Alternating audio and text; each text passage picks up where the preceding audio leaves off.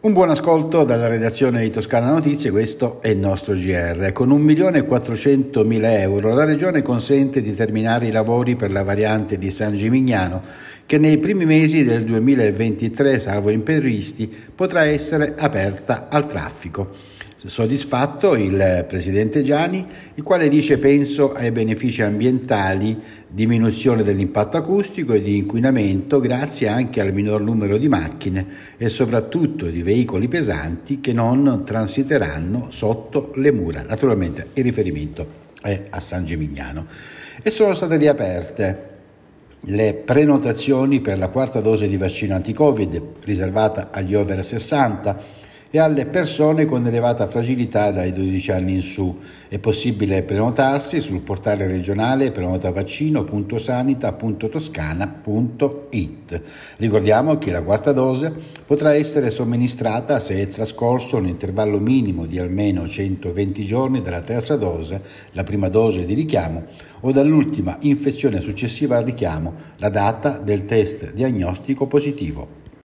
Riapriranno il prossimo 14 luglio gli sportelli online di cinque aree di crisi industriali, tra i quali anche quelli di Livorno e Massa Carrara, 27 milioni di euro messi a disposizione del Mise, oltre 11 dei quali sono assegnati alla Toscana per la realizzazione di interventi che rientrano nella riforma della legge 181 dell'89, tesa a semplificare e accelerare le procedure in favore delle imprese che richiedono agevolazioni per realizzare programmi di investimento nelle aree di crisi industriale complesse e non complesse. Saranno finalizzati i progetti di riconversione, di qualificazione e rilancio industriale. Per l'area di crisi industriale non complessa della provincia di Massa Carrara le agevolazioni ammontano a oltre 6 milioni e 300 mila euro, mentre per l'area di crisi industriale complessa del polo produttivo dell'area costiera livornese ci sono a disposizione 5 milioni di euro.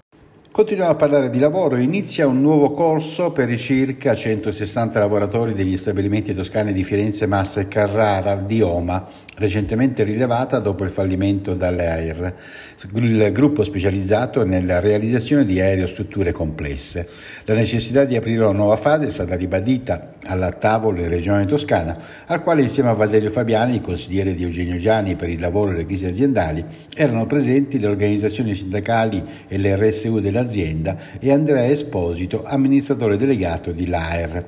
In questa sede è stata definita su proposta di Fabiani, accolta sia dall'azienda che dai sindacati, l'idea di un protocollo che all'insegna di relazioni proficue determini il rilancio dell'azienda. La sigla avverrà sulla scorta della presentazione del nuovo piano industriale, previa condivisione con le organizzazioni sindacali e la RSU.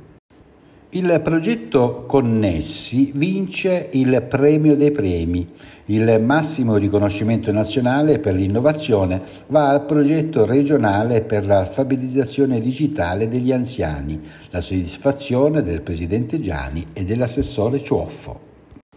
Parliamo di cultura, parte giovedì 14 luglio con l'inaugurazione ufficiale in Piazza Signorelli a Cortona, la dodicesima edizione del Festival internazionale di fotografia organizzato dall'Associazione Culturale Cortona on the Move che torna fino al 2 ottobre con decine di mostre dislocate tra il centro storico della cittadina in provincia di Arezzo, la fortezza medicea del Girifalco e la nuova location stazione C a Camucia.